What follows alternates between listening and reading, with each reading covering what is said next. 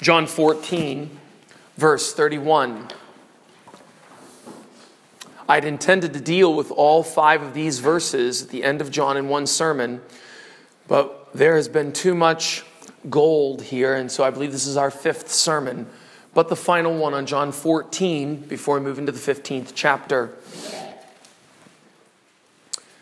And you will recall that our Lord is giving his disciples instructions before he goes to the cross. This is the last night of the Lord Jesus Christ. There are five chapters given to this evening, the last night before our Lord was crucified.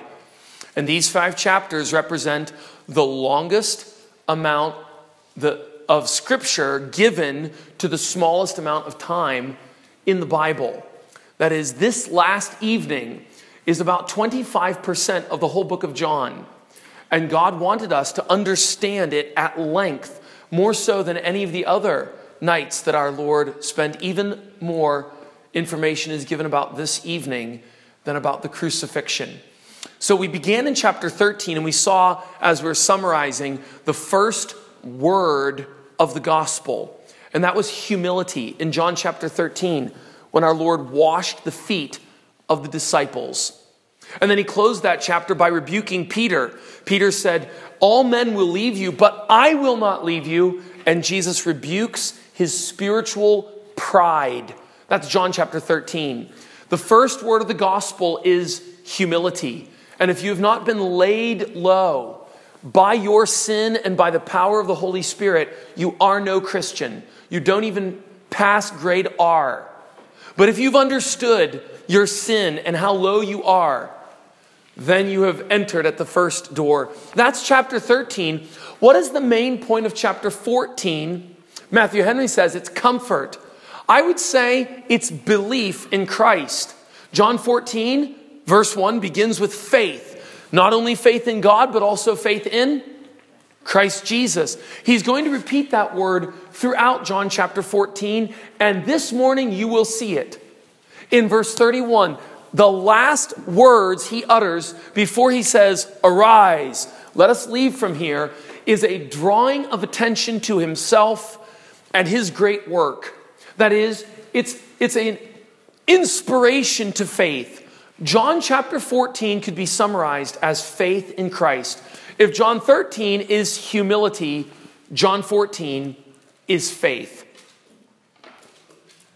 Our Lord says in John chapter 14, verse 31, Arise, let us go. Who was he speaking to, and what was he telling them to do? Who was he speaking to? And he said, Arise, let us go. His disciples, the 11, because Judas had already been filled with Satan. So he and the 11 disciples, he tells them, Arise and let us go. Go where? Last week we studied the ruler of this world is coming. Our Lord Jesus Christ is the true man because he is going to meet the problem. Godly masculinity runs to the problem, not away from the problem. Christian manhood says if there's a difficulty, I'm going to meet it head on. I'm not going to turn away. I'm not going to be quiet. I'm going to meet the problem and solve it.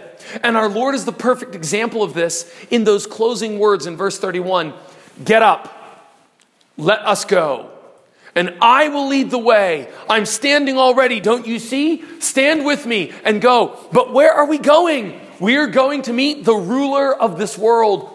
But you've already told us he's the ruler of this world. I'm not afraid of that one who calls himself the God of this world.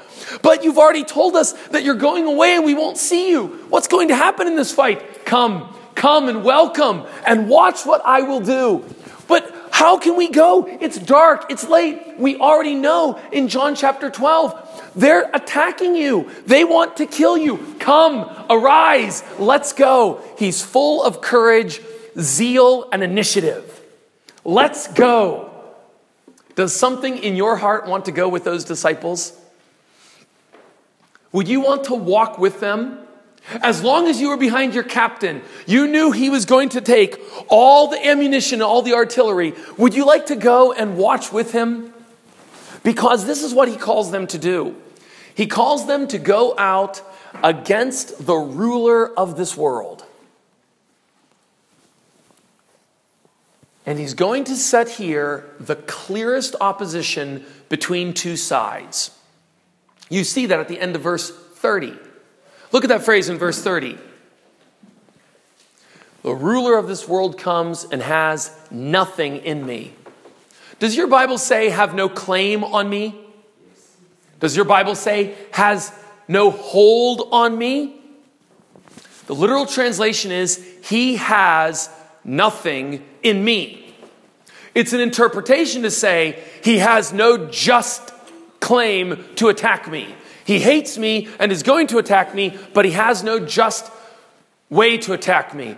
I think rather the meaning here when our Lord says, He has nothing in me, is a clear distinction of the lines. He's saying there are sheep and there are there are children of God and children of there is the light and there is the there is God and there is there is heaven and there is that has been his mode of teaching through all his earthly ministry.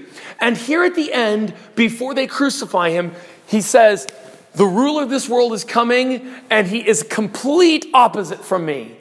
We are entirely different. What Cornelius Van Til called the antithesis. What he means by that is a great war. He's teaching here in verse 30 there is a spiritual war, and it is fought between God and Satan, Christ and, and the ruler of the world. And I'm going out. Arise, let us go and meet him. You need to know in your Christian life that there is no neutral ground. There's no middle ground. 1 Corinthians 10:31 whether you eat or you do what? Drink. Have you forgotten that word? What does it mean to drink? It means to pick up, open your mouth, swallow that water. Is it a common activity or an uncommon activity? Very common. Very common, right? Even if you drink, do it like a Christian to the glory of God. There's a Christian way to drink, there's a Christian way to eat. Jesus says, Paul says by there, don't think there's anything neutral. You can't even put on your shoes in a neutral way. It's a Christian way or an unchristian way.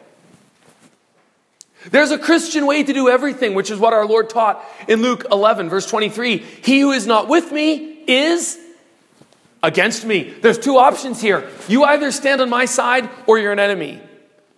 Well, but, but, but, no, you don't understand. I'm not a child of Satan, but I'm not yet born again. I'm just thinking about this. I'm neutral. There is no neutrality.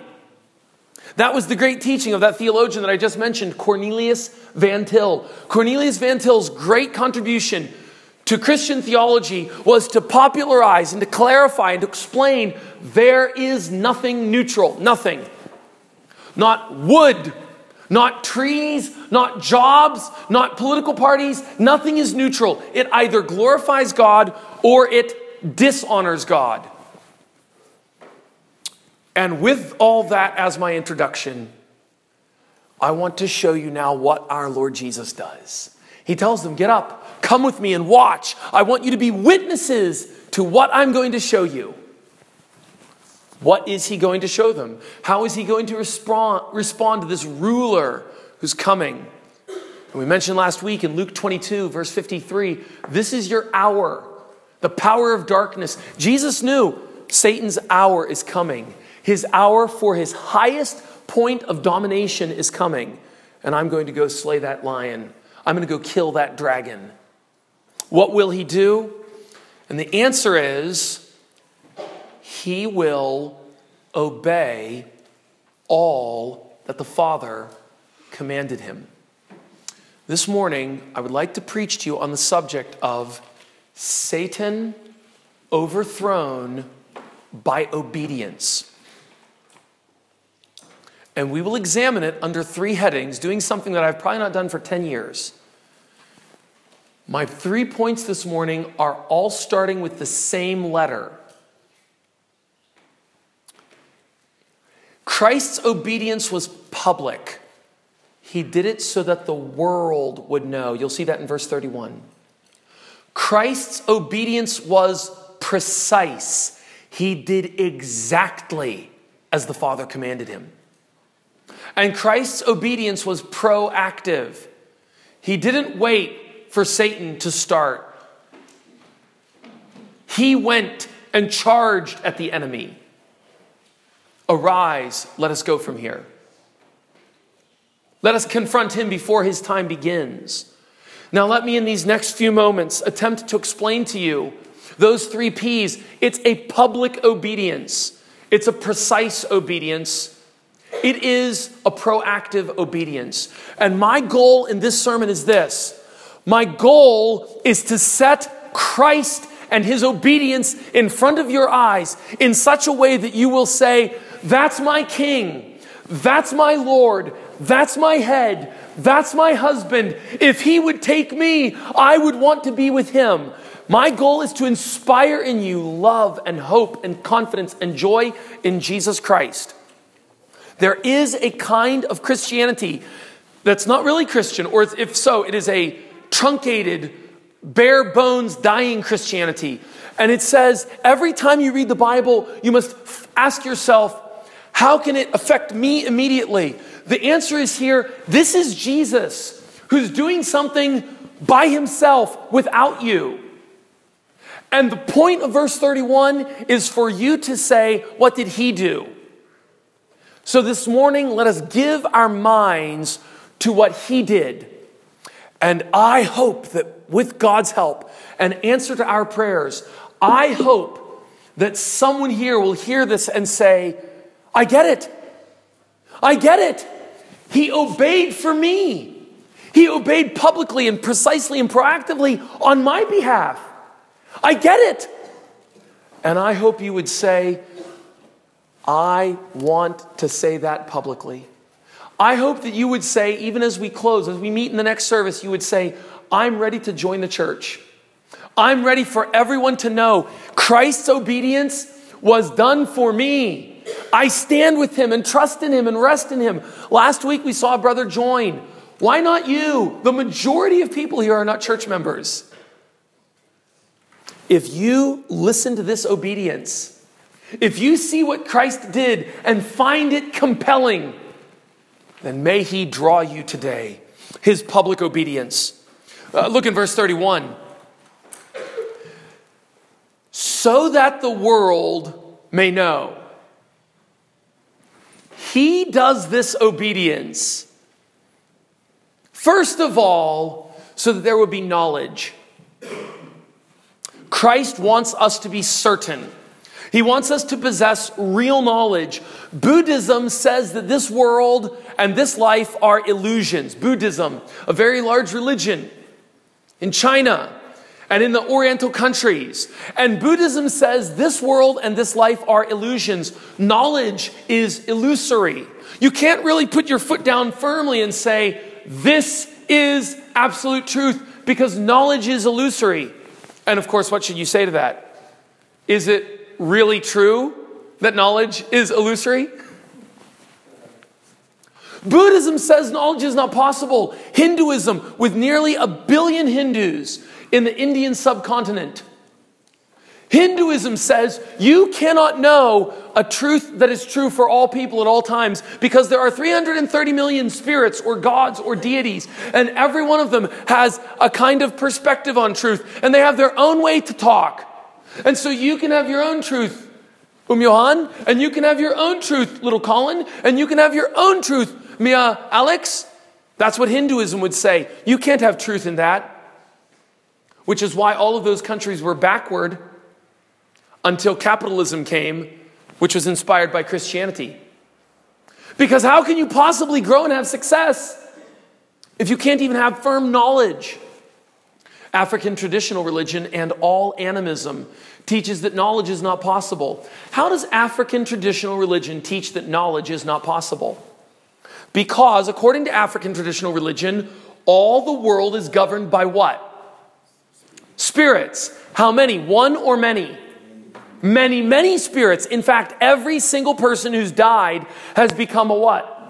A spirit, a shikwembu, a mudzimu, a mudimu.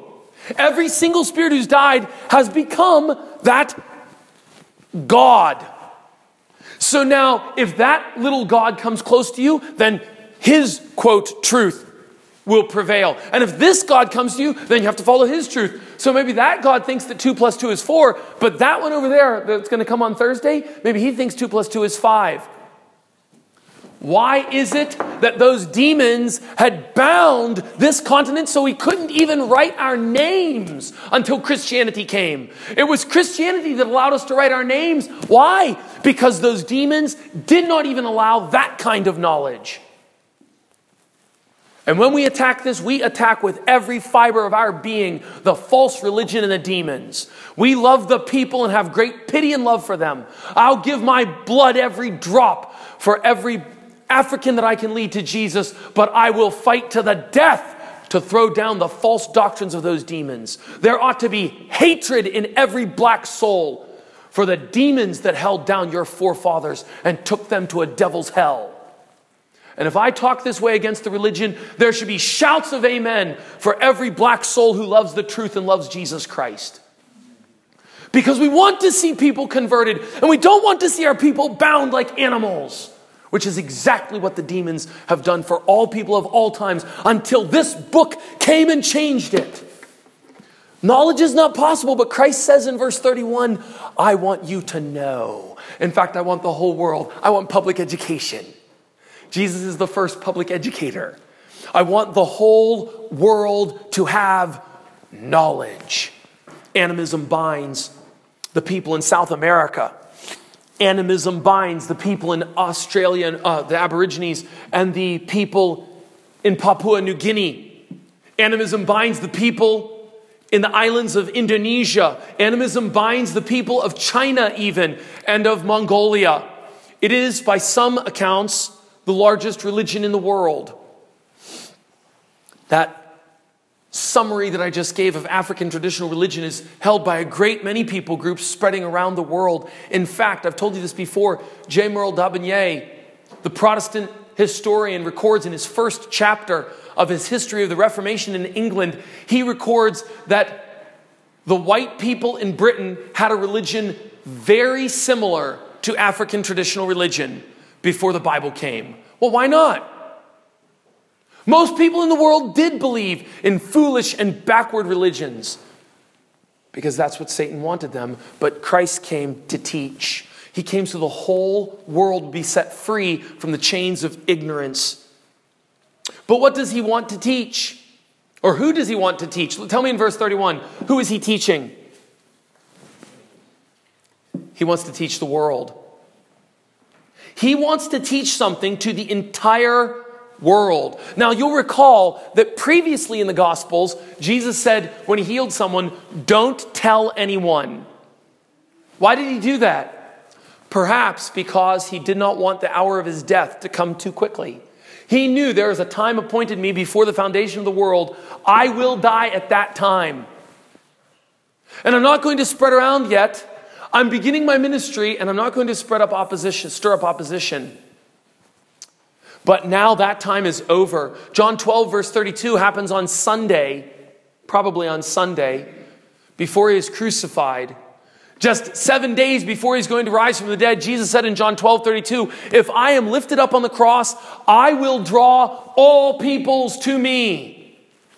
He says the same thing right here in John chapter 14, just a few days later when he says, I want the whole world to know. I want public education. Acts 26, verse 26, Paul tells Agrippa, Agrippa, you know about these things.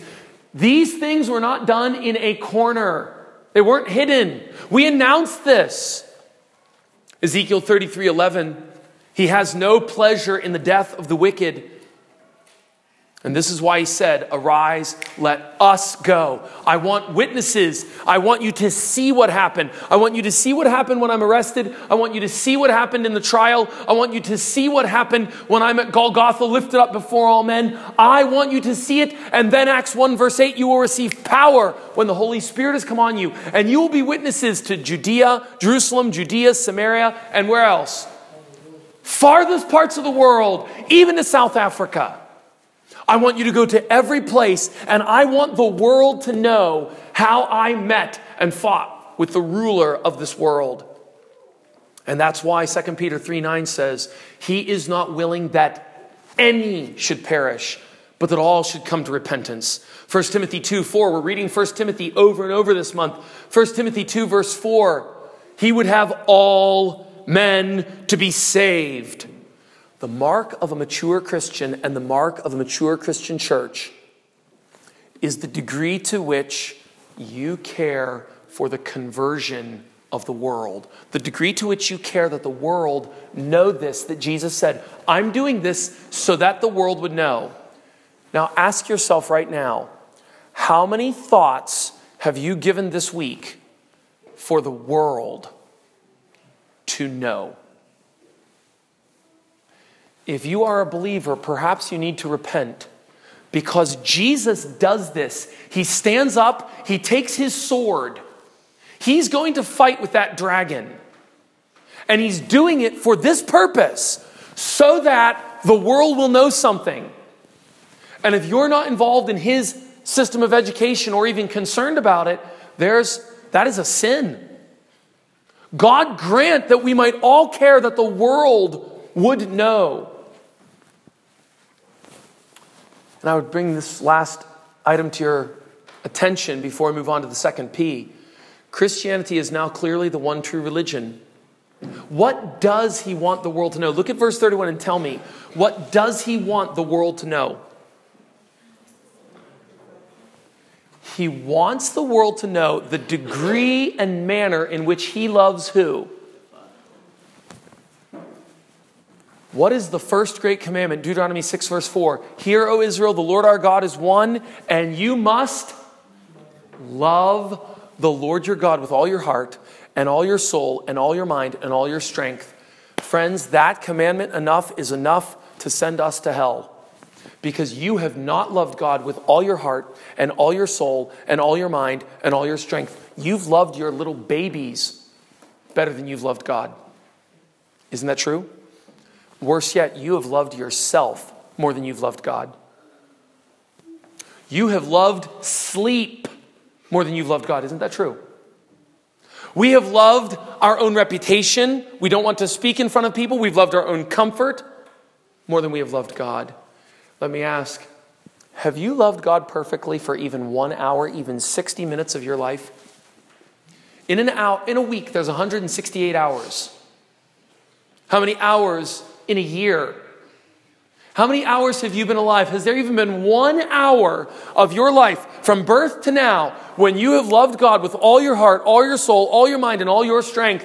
You stand guilty, and that's why you need him as a priest. We're memorizing these verses in Hebrews, and this morning I reviewed them all and thought, what a savior. I need him. I haven't loved him correctly at all in my life. And look what he does. He wants the world to know, watch me. Let 7 billion people try to find a fault, and you can't find a fault in his love. Your wife can find a fault in your love for Jesus just like that. But if 7 billion people watch Jesus and read his life, if they walk with him and, and sleep in the house he sleeps in and wake up and eat dinner with him, if they walk on the roads with him, they can't find one, not even a small thing. And perhaps that's why the ESV translates it the, the rule of this world comes and has no claim on me because I want the world to know that I love the Father perfectly. That may be the, the reason for their interpretation there in verse 30. But regardless, Christ loved the Father better than you. He did it. And that proves that he's the leader of the one true religion because Muhammad didn't do that. Even the Quran admits that Muhammad sinned. Buddha sinned. Krishna, the leader of the Hindu religion, sinned. Everyone sinned except this one. He loves the Father. He takes the whole law and bottles it up in one statement love God. I'll do that. That is no problem for me. Because I and the Father are one, and I always do the things that please the Father. He is one who says, I can do that. I have obeyed him in my life, and now in my death, I will not stop. I will obey everything. And that leads us to our next point. He will obey precisely. Look in verse 31. So that the world may know that I love the Father, I do exactly as the Father commanded me. Or, I do just as the Father commanded me. Now, if you again have an ESV, and I think that's probably the most popular translation here. If you have an ESV, there are there is one clear word in the text that means just as or exactly or precisely or in this way. And the New American Standard gets it exactly right with the word exactly. Or in the New King James, it's just as. I do just as. I do exactly. I do precisely. I follow thusly. In fact, the word is usually translated as thus. The, the ESV put in the word as. I do as the Father commanded me. But that, it really needs to be more specific. He's doing every line of the Father's commandment. And this may be the most glorious part of the message, the most glorious part of the revelation. He does exactly and precisely as the Father gave him commandment. How so? I would draw your attention to the fact that the command of the Father means everything that the Father and the Son agreed upon before the foundation of the world. Get ready. Follow me. Don't, this is not a church to sleep in. We want you to learn. We believe you have minds. We believe you can learn and honor God with your minds. Before the world was created, who was there? Father, Son, and and these three are one. And there was no time where one event followed the next. All was now to them. There was no past, present, and future. Father, Son, and Spirit enjoyed the most perfect flow of constant communion where the Son constantly enjoyed the Father's supply and the supply, the father constantly enjoyed the son's beauties and the spirit enjoyed the father and the son and it was perfectly mutual Everything was as it should have been. And somehow, in the divine mind, they planned. That's a word straight from Acts 2, verse 23. They planned God's predetermined plan. Somehow they planned. How did they plan if there's not one event following another? Ask them when you go to heaven. Somehow they planned and they planned that they would create the world so that the Father, Son, and Spirit would be glorified. And they planned along with this creation to allow sin to come into the world. Why? Because otherwise no one would know what grace is. We none of us would name our children Grace. God planned between Father, Son, and Spirit to make the world and then to allow sin to come. And they allowed a great part of the world to be corrupted. And they allowed this evil spirit to rule this world and to be the God of this world and be a lion ravaging the world. They allowed this evil spirit to dominate so much so that C.S. Lewis calls it the silent planet, as if all of the angels rule the heavens. But down here on earth alone, it's silent because the angels are longing to look into it and can't get inside earth because the demons are there. And God allowed all of it in the eternal councils, in the plan before the foundation of the world. Why? He allowed it so that when his son comes, he would be the lamb slain from what point in time? Before the ages began. 1 Peter 1, verse 20. God planned all of that and more because Ephesians 1, verse 11 says, being predestinated according to his glorious plan, which he purposed in Christ before the world. That is, he also chose his people. He chose his sheep, and he had a counsel and a plan. He had it all arranged. And now, our Lord Jesus comes and says, I'm going to do exactly according to the commandment. We can call that, listen, to, listen now, and we'll summarize it with this. We can call that the decree of God. Decree means a statement of what will happen. This will happen. God has a decree. Before the world was formed, the Father, Son, and Spirit agreed. They made a decree. They said, This will happen, and it's happening. And the Son now says, I'm going to do all that was decreed or commanded. I'm going to fulfill it. And we have a name for this decree. We have a name for this command. Can anyone tell me what the name is? If you've read Luke chapter 22, the upper room discourse that parallels this, you'll know it. I've referred to it a number of times in the series. What is the name for God's command or God's decree? What is the name for this great agreement made between the Father, Son, and Spirit? The new covenant. That's the name. He has a new covenant, an agreement, an arrangement. What is this arrangement? It's that the Father will give a people to the Son, and the Son will die for those people and save them completely. And even if they're trapped in the poorest place in South Africa, He's going to send someone right to that poor place and get those people. And even if they speak a different language, he's going to make his servant learn that language. And even if it's a small child, he's going to make sure that child's converted. And even if it's Venda or Tsonga or Sotho or Shona or Zulu, it doesn't matter where. He's got his people. They're in the covenant. And he says, I'm going to do this. And the Son says, I will die for them. And the Spirit says, I will take that death and I will apply it to them. And I'm going to work this out so that in ages to come, there will be an un uncountable number. Remember that, an uncountable number of believers. Don't think he's just going to save one or two. He's going to save someday, in some way, I believe in the future millennium, he's going to save such a great number that we will look back and say, There's more in heaven than in hell. And we will say, To God be glory, great things he has done. And he's doing it all right here to every line of the covenant. He's not going to leave one thing undone. So when the, fa- when the son said, I will do exactly what the father told me to do, what was he agreeing to do? Let me give you 12 weights that the son carried when he did all that the father commanded. 12 weights. Number one, he must become man. That's nothing to you because you're a man. But what if you had no beginning and no ending? What if you did not live where one event followed the next, where one day followed the next? And what if you had to constrain yourself and allow yourself to be tied up in an existence where one day followed the next?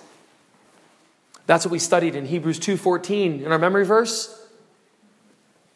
As the children take part in flesh and blood, he also took part in flesh and blood so that he might overthrow the works of the devil. Hebrews 2:14 he must endure sinners and temptations. It is nothing to you to endure sinners and temptations, but imagine if you were so pure that your eyes couldn't even look at sin. Habakkuk 1:13. He must endure sinners and temptations. He must subject himself to the frailties of creation and the sins of humanity. Jesus knew what it was to stub his toe when he took a body. He did not know that in heaven. He knew what it was to wake up tired. He did not know that in heaven. He knew what it was to become hungry, or as he said on the cross, I thirst. He did not know thirst in heaven. He did all of that for you. What would you do to give up all thirst if you could somehow live where there was no thirst and no hunger and no exhaustion and no tiredness and no weakness? He had that and he gave it up for you. When he said, I will do what the Father commanded, he was bowing to all of these weights. He said he would suffer by living as a man in a sinful world. He said that he would endure every torture of the cross. He said that he would bear the infinite wrath of God. Number nine or so. He said he would go down into the grave and the place of the dead. He said he would rise from the dead. He said he would give out gifts to his people. And then he said, Yes, Father, I will even persevere in praying for all those people. Have you ever pondered the fact that if two people speak to you at the same time, you're confused? But Jesus can hear the prayers of all his people at the same time all hours of day and night. And he takes those prayers and prays for them. He perseveres in praying for each and every one of his sheep. That includes the weak ones who need constant attention, that includes the strong ones. He took the weight and responsibility to return to the world to end all, just, all injustice. He took the weight on himself to sit as the judge of all the earth. Acts 17, verse 31. God has appointed one man to be the judge. Now, I just want to ask you does your heart give an answer back of saying, yes, yes, yes? Does your heart say amen? Does your heart say, Oh, talk more of this. Don't stop. I know the other church is coming in at 10 o'clock, but don't stop. I wish we could go on this way. George Whitefield, we covered him on Tuesday night at the theology class. He sometimes preaches for two to three hours. Is your heart right now saying, I know I'm tired, I've got to cook, I've got my children, but if it weren't for those things, oh, that I could just think and look and love Christ more? That's the mark of saving faith. You are surely lost you are surely outside of Christ, children. Every child, look at me. If you're under 20, look at my eyes. You are not a believer if you have no joy or hope when you hear about Christ and what he did for you. You see, it's the mark of saving faith that when you hear about Christ, there's an answering call inside of you. If there's nothing that answers and stirs up happiness for Jesus, then even if you're a young child, you don't yet know what it means to be saved. But maybe, and I hope this is happening because we pray and preach for this, maybe you are saying to yourself, That's me. God's putting faith and love and hope in Christ in my heart. Mothers and fathers, pray for this among your children and do all you can to have them in an atmosphere where they will have Christ presented to them. But notice that he will fulfill these details exactly. He will do what the Father commands, but he will do it just so, thusly, precisely, exactly. These promises that were made before the foundation of the world will come into reality, every single one of them. We don't have time to look at, but let me just summarize Hebrews 9, verses 14 to 20. Hebrews 9, verses 14 to 20 are a description of the new covenant. And in that description, Hebrews 9, it says, Christ, through the eternal Spirit, offered himself to God. By the way, notice that. Christ could not die by himself without the power of the Holy Spirit. Christ offered himself to God by the power of the Holy Spirit so that he could remove the stain of sin that the blood of bulls and goats and the offerings of cows could not remove. And then it says this because God had determined that the covenant, that is the new covenant, would be in force from the death of the one who made the covenant. Did you hear that? These are strange terms to you because you're not used to thinking this way, but we have to learn to think like a Christian. And the the way to think like a Christian is to read the Bible. Hebrews 9 says, The Father, Son, and Spirit made an agreement before the foundation of the world, but that agreement was not in force. It was not active and living and powerful until the one who made it died. Which is why the blood of cows in the Old Covenant, they were just pictures of someday, how can this happen? The Jews were boggled. We can't understand. It's beyond us. The angels are amazed. How can this happen? We wish we could know. What? He's taking a body? He's going to die in the place of sinners?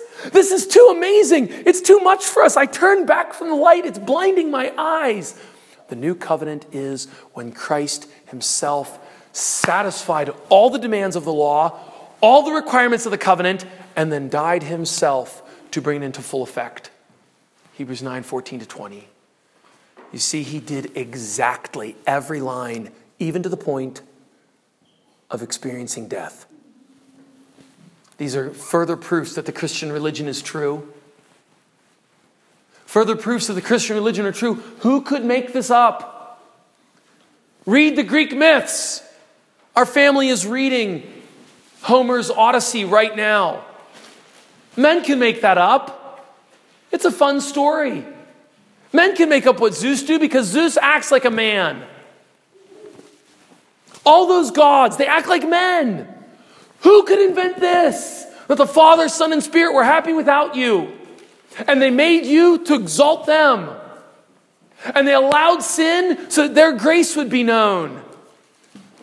And then God made the plan to send himself into human flesh to die for sinners. Who could invent this? It's not possible. No one writes a story like that where men are all bad and God is all good. If you read the stories of the world's religions, they all come out so that basically men aren't that bad. But Christianity says no. The hero of this story is God. And that is why I tell you that the one true religion or the one true church is that which preaches and exalts the new covenant.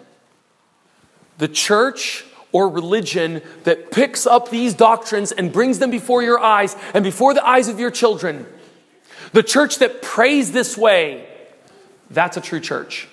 Have you been in a true church? Maybe not. Because they are not common. Where are the churches that are exulting in the life and death of Christ? Where are the churches that are exulting in the obedience of Christ? If they're there, I don't know them. Tell me. I have put out this challenge constantly. Tell me the church where the, the ministry on the Sunday is consistently drawing people to the obedience of the Son. Show me, and I will gladly unite with that man. Until I know that, we must go on planting a godly church. Christ's obedience was both active and passive. By active, we mean he obeyed all the laws for 33 years. You remember the law about loving God? He obeyed that for 33 years, 52 weeks in the year, 168 hours per week. He loved God constantly with all his heart, all his soul, all his mind, and all his strength. And then his passive obedience. What is his passive obedience? Does anyone know? His passive obedience is when he submitted to death. So it is the righteousness that he earned by obeying the law and the righteousness that he earned by dying. He gives both to his people. Have you ever trusted in the active and the passive obedience of Jesus? That's what it means to be saved. He obeyed the law for me, and further, he took the penalty of the law for me. And so I close with this. His obedience was proactive. Arise, let us go from here. He's now going to stand up to meet this lion. The lion of Judah will meet the lion who ravages the world. The angel of the Lord will outshine the angel of light. The king of kings will slay the dragon. The Prince of Peace will meet the Prince of the power of the air. The incarnate truth will confront the father of lies. The greatest of 10,000 will submit himself to the worthless one, the Belial. The Holy One of God will endure the Lord of filth, Beelzebub. The man of sorrows will confront and overthrow the demon of false joy. He does this. He chooses to go. And the disciples have a role to play in this as well. Notice that the disciples must also go with him. Arise, let us go. He's going to conquer, but there is something you must do.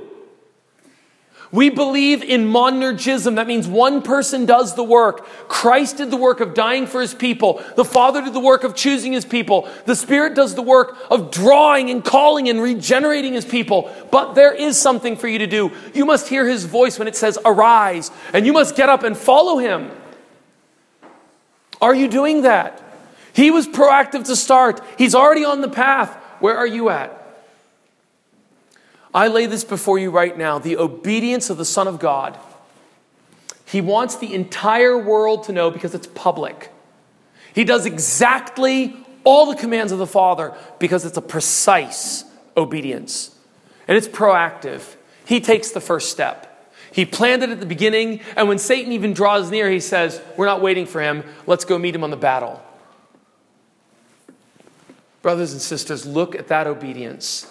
Love that obedience. Pray that you would cling to it because it is your only hope in life or in death. And let your soul go out in all of its faculties of love to Jesus. And then we would know that God's word has done its work. Let's close our eyes. Before I pray today, I'd ask us all to close our eyes and to meditate on what we've heard and pray in our hearts.